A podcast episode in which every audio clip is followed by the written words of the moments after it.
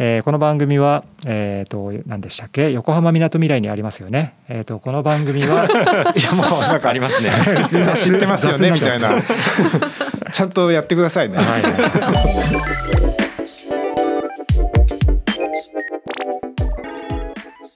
こんにちは。この番組は美のひらめきと出会う場所をコンセプトとした横浜みなとみらいにある研究所資生堂エスパークで働く社員たちによる社内ラジオ番組です。本日は来たる10月1日下北沢ボーナストラックで開催されるポッドキャストウィークエンドオータム22に向けて私たちが今気になっているポッドキャスト番組について話をさせていただいています。それではお楽しみください。はい、えっ、と、じゃあ、今日も番外編を始めたいと思います。今日の、えっ、と、パーソナリティは、私、斉藤と中村くんと高橋さんと高口くんという、前回に引き続き来ていただいています。よろしくお願いします。よろしくお願いしますえっ、と、今日はですね、えっ、と、ポッドキャストウィーケンドに出展させていただくということもありますし、ちょっとポッドキャストについて話をしてみたいなと思っていて、うんまあ普段どんなポッドキャストを我々が聞いてるのかっていうところとか、ちょっとそのポッドキャストウィーケンドで気になるな、この番組とか、なんかそういう話をしたいなと思っています。まずはそうですね。じゃあ最初高橋さんから、あえっとどんな番組とか私気になるポッド番組とか。キャストウィーケンドのそうのん出展される方うん。のをバーッと見てうん。ちょっと気になって聞いてみたのがうん漫画760ああ、さはいはいはいはい、はい。んで私結構少年漫画とかも好きで、なんか自分の好きな漫画の回ないかなと思ってみたら、やっぱあの語ってくださってたのでうん何個か聞いたんですけど、うん。うん。なんか結構あそれめっちゃわかるみたいなのからあそういう見方みたいなこともあって結構面白いんですよね。うんうん。二人の会話自体が面白いです面よね。白いです。トークのそんな掛け合いうんうんとかが本当に面白くて。最近面白かったの何かありました？最近じゃないんですけど私すごい好きな漫画が、あのうん忍者のあのナルトがはいはいはいめちゃめちゃ好きで、それの回がいくつかあるんですけど、うん。結構面白いです。これ私もあの最近聞かせていただいて、うんうんフープメン、フープメンっていう昔週刊少年ジャンプで連載していた漫画があって、ああありましたね。2巻で完結してるんですよ、うんうんうんうん。うーん。まあ打ち切りになっちゃったりみたいな。うん。でその番組について熱く佐島さんかな？が語られていてですごく気になって、まあ、2巻なんでうん。大人買いして2つ。大人買い。大人買い？読ませていただいてなんかこうぶち切られたんだねっていう感じの感想。を、あれですよね。確か同時期に黒コロバスケがこれ被っててバスケかぶりしてたっていうのは結構辛いとこだっただろうなって。なるほどなるほど。なんかねそんな話もしてた気がしますけどね。この佐島さんはこの漫画の熱さを語っていてすごく気になったんで、聞きます。はい。なんか結構あのポッドキャストウィーケンドさんのホームページかなに出展者さんのおすすめエピソードみたいなまとめて載せてくださってて、私その辺からあちょっとこれ聞いてみようかなとかいろいろ聞いて見始めてます。うんうんうん。再生リストがありますもんね。あそうですよね。そうですね。いや、この漫画760さんは、あの、ジャパンポッドキャストアワードの、えっと、ベストパーソナリティ部門みたいな、うん。確か、かところでノミネートされてたりとかするぐらいの、本当に話は面白い方々だなと思うんで、聞いていただけるといいかなと思いますね。じゃあ、中村くんは何か気になる番組とか？僕はもう最近もっぱらポッドキャストウィークエンドポッドキャストしか聞いてないぐらいの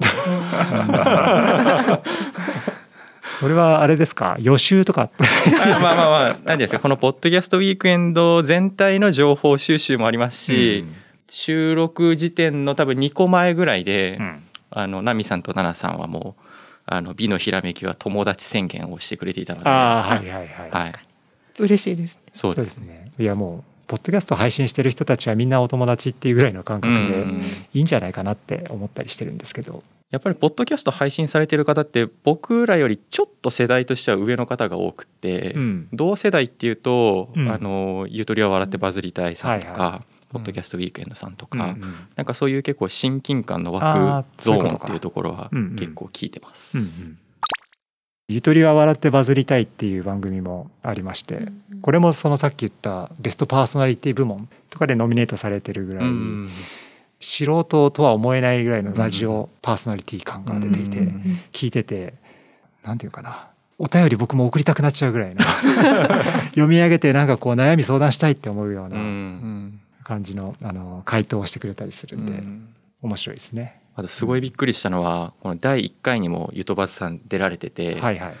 物販の層めちゃめちゃ熱いんですよね。そうですね。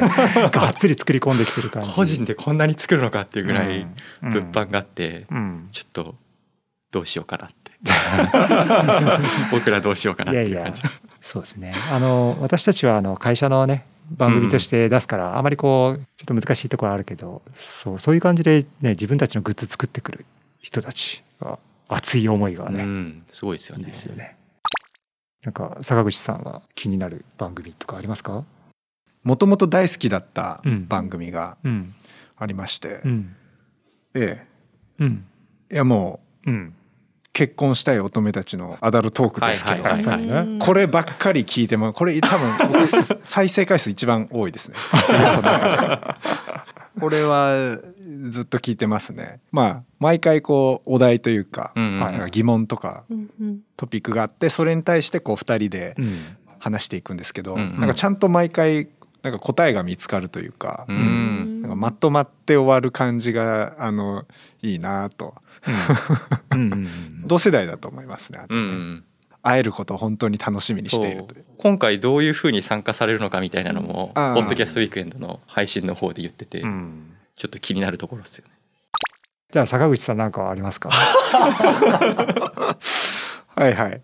えっとやっぱり研究職っていうところもあってう、ん。やめようやめよはい。う僕サイエントークですね。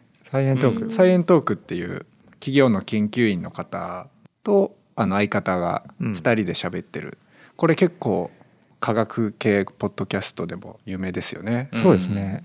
Spotify で科学系ポッドキャスト特集に一回ピックアップしていただいた時があったじゃないですか僕らが、はその時に3つの番組が並んでたんですよね、うん。その時に我々の美のひらめきと出会う場所と日経メディカルと、うんうん。あとサイエンマニアだった気がしますね。サイエンマニアっていうのはサイエントークで話をしてるレンさんがゲストを迎えてサイエンスの話をしていくみたいな番組で、うん研究員としてはちょっと要チェックな番組うん。うんですかね、うん。いや脳系気になりますよね、うん。あんまり聞いたことはないんですけど。農系ブースってことはなんか物も出されるんですか？そういう。普通にあの農作物を売ります。マジっすか、うん。へえであの農系ポッドキャストも結構いっぱい出るんですけど、うん。その農系ブースには14個あるけどその農系ポッドキャストの中での中心的な存在がメインのブースにある「ベジフル大百科ザ・クロップス」っていう番組があって、うんこれに出てる鶴ちゃんっていう方がいてうん。この方はすごくポッドキャスト業界で有名でうん。ジャパンポッドキャストアワードでももう大賞にノミネートされるぐらいの「農家の種」っていうポッドキャスト番組をやっていて福岡の農家の人で。でその鶴ちゃんがやっている別の番組が「ザ・クロップスで」えー最近シーズン3があの復活して再開したみたいな感じでこの前桃？桃農家さんの熱い話があってあの聞いたんですけどこの一つの番組聞き終わった後にすごいなんかこうエモい気持ちになってこれはぜひ良かったなと思ったんでもしよければ聞いてほしいなと思うんですけどそういう農系のポッドキャストはありますね。いやー焚き火会めっちゃ気になる。あそうだこれ聞きたかったんだ。スパイス買いに行きたい。焚き火会僕知り合いなんで。あ九州九州。の方なんですね、北九州の新聞社のそこの人たちが焚き火を始めたっていう。へえいやいいところですよね。焚き火でポッドキャストって。いいな。ただいま発行中っていううんあの番組ありますけどこれは発行デザイナーの方がですね発行デザイナー、肩書きがもうちょっと こ耳れなじみがなかった、はい、小倉ひらくさんが全然発酵に無知な石崎さんって方うんうんうん。に発酵について語るっていう。でボーナストラックにお店があるんですよね。このうん。ななお店の名前ごめんなさい。今ちょっと出てこないんですけどそもそも発酵って何なのかとかね、うん。発酵と腐敗の違いは何なのかとかね、まあ、そういうところから入って、まあ、最新回とかだとあの味噌の話とかしてるのかな。うんうんでそうですね。あと月曜トッキンマッシュとかね。あのトッキンマッシュっていうあのもう本当に10年以上前からポッドキャスト番組を作り続けている超有名素人集団みたいなそのポッドキャスト業界の中では有名な人たちがいて。まあ渋ちゃんとかですね本当にあのプロのお笑い芸人さんって思うようななんでこんな面白い雑談ができるんだろうっていうような。うん。ポッドキャストのいいところってながらで聞けるじゃないですか、うんうん通勤中だったりなんか家事しながらだったり、うんうん仕事しながら 仕事しながらだったり 単純作業の仕事しながらとか、うんうんでそういう時に結構お役立ち情報だったり、うん。ううん。んあそうだったんだっていう情報とか知れたりとかすごいお得感のあるうんあのコンテンツだなと思ってるしそのお得感を得るために普段やった方がいいと思ってるけど、うんうんなかなかやらない仕事あそう仕事じゃない。掃除だったりあの散歩だったり、うんうん。ランニングだったりそういうのをやろうっていう気にななったりするんですごいそういう意味でポッドキャストいいなと思ってるんですけど、なるほどね、うん。確かにポッドキャスト聞きたいからうん、ながら作業を逆にするみたいな。そうそうそうそう。うん。ながら作業。普段なかなかやんなきゃいけないなと思ってるけどうん。やれないありますね。確かに、筋トレとかね。うん。えやってないでしょ。やってないです。筋トレしてるんだと筋トレねやってないけどね結構いろんなポッドキャスト聞いてみるとあの意外とあの新しい生活スタイルというかうんうんなんかポッドキャストを中心になんかいろんな気づきが生まれたりとかするっていうこともあるかなと思ってるので、えーぜひ面白そうな番組あのいろいろ試してみたらいいのかなと思ってますんで、はい。まあ、そんなところですかね。10月1日下北沢ボーナストラックでえーポッドキャストウィーケンドに参加しますんでぜひ予定が合う方は足を運んでいただければと思ってますんで、よろしくお願いします。はいよろしくお願いしますはい、よろしくお願いしおますはい。じゃあ今日は以上ということでお疲れ様でした。ありがとうございます。ありがとうございました。本日もお聞きいただきありがとうございました。ご意見、ご感想ありましたら、ハッシュタグ美のひらめきでのツイートをお待ちしております。スタンド FM でお聞きの方は、エピソードへのコメントやレターでのお便りもお待ちしております。また、面白いと思っていただけましたら、番組フォローをお願いします。Spotify や Amazon Music でお聞きの皆様は、フォローをタップ。Apple Podcast は、プラスをタップ。Google Podcast では、登録をタップお願いします。次回もよろしくお願いいたします。